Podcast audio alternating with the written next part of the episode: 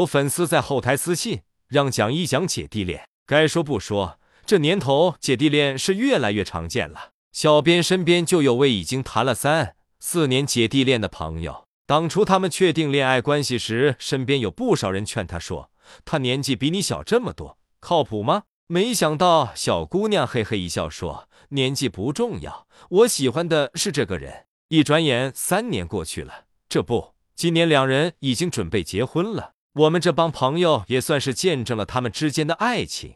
原来那些对姐弟恋不看好的人，也逐渐改变了看法。为什么姐弟恋越来越流行？一女性的社会地位不断提高，现代的女性被允许像男性一样工作、创建事业、聚集财富。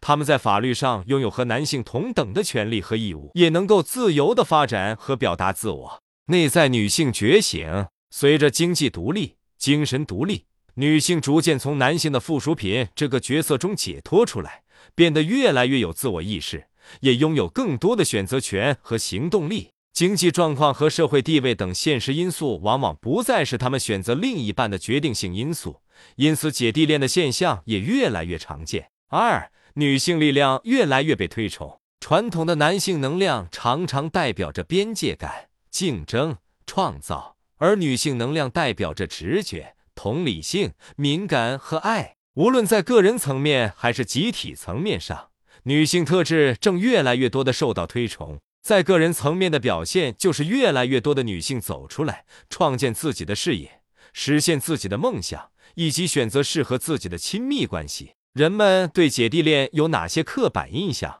虽然时代变了，不过有些人的脑子还没换，仍然拿着旧时代那一套来看姐弟恋，对姐弟恋还是有很多刻板印象。比如，一女强男弱。最近以姐弟恋加女性力量题材的电视剧越来越多。不过，大家发现姐弟恋题材的偶像剧好像陷入了一个怪圈：姐姐总是一副盛气凌人、精明干练的女强人形象，而弟弟却越来越奶，仿佛有一种老嫂子养儿子的即视感。这种角色的塑造，仿佛是霸道总裁爱上我的性别反转版，除了性别互换之外，再没有什么新意可言。相比于又高冷又飒的女强人，我们更希望能够看到真正的女性，而不是竞争。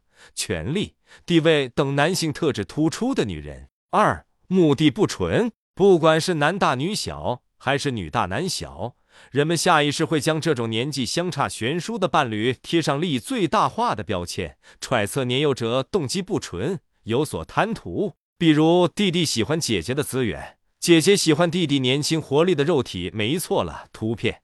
但是，能够让两个人一直走下去，甚至走进婚姻的。往往是比年龄更重要的原因，比如灵魂同频、性格互补。总之，婚姻并不是一方攀附另一方的寄生关系，而是一种互相扶持、携手并进的共生关系。只有双方内核相当，才能建立健康长久的亲密关系。关于姐弟恋，你需要知道的是：一、失受平衡。据小编观察，容易进入姐弟恋的女孩子，普遍是大姐姐类型，温柔、知性。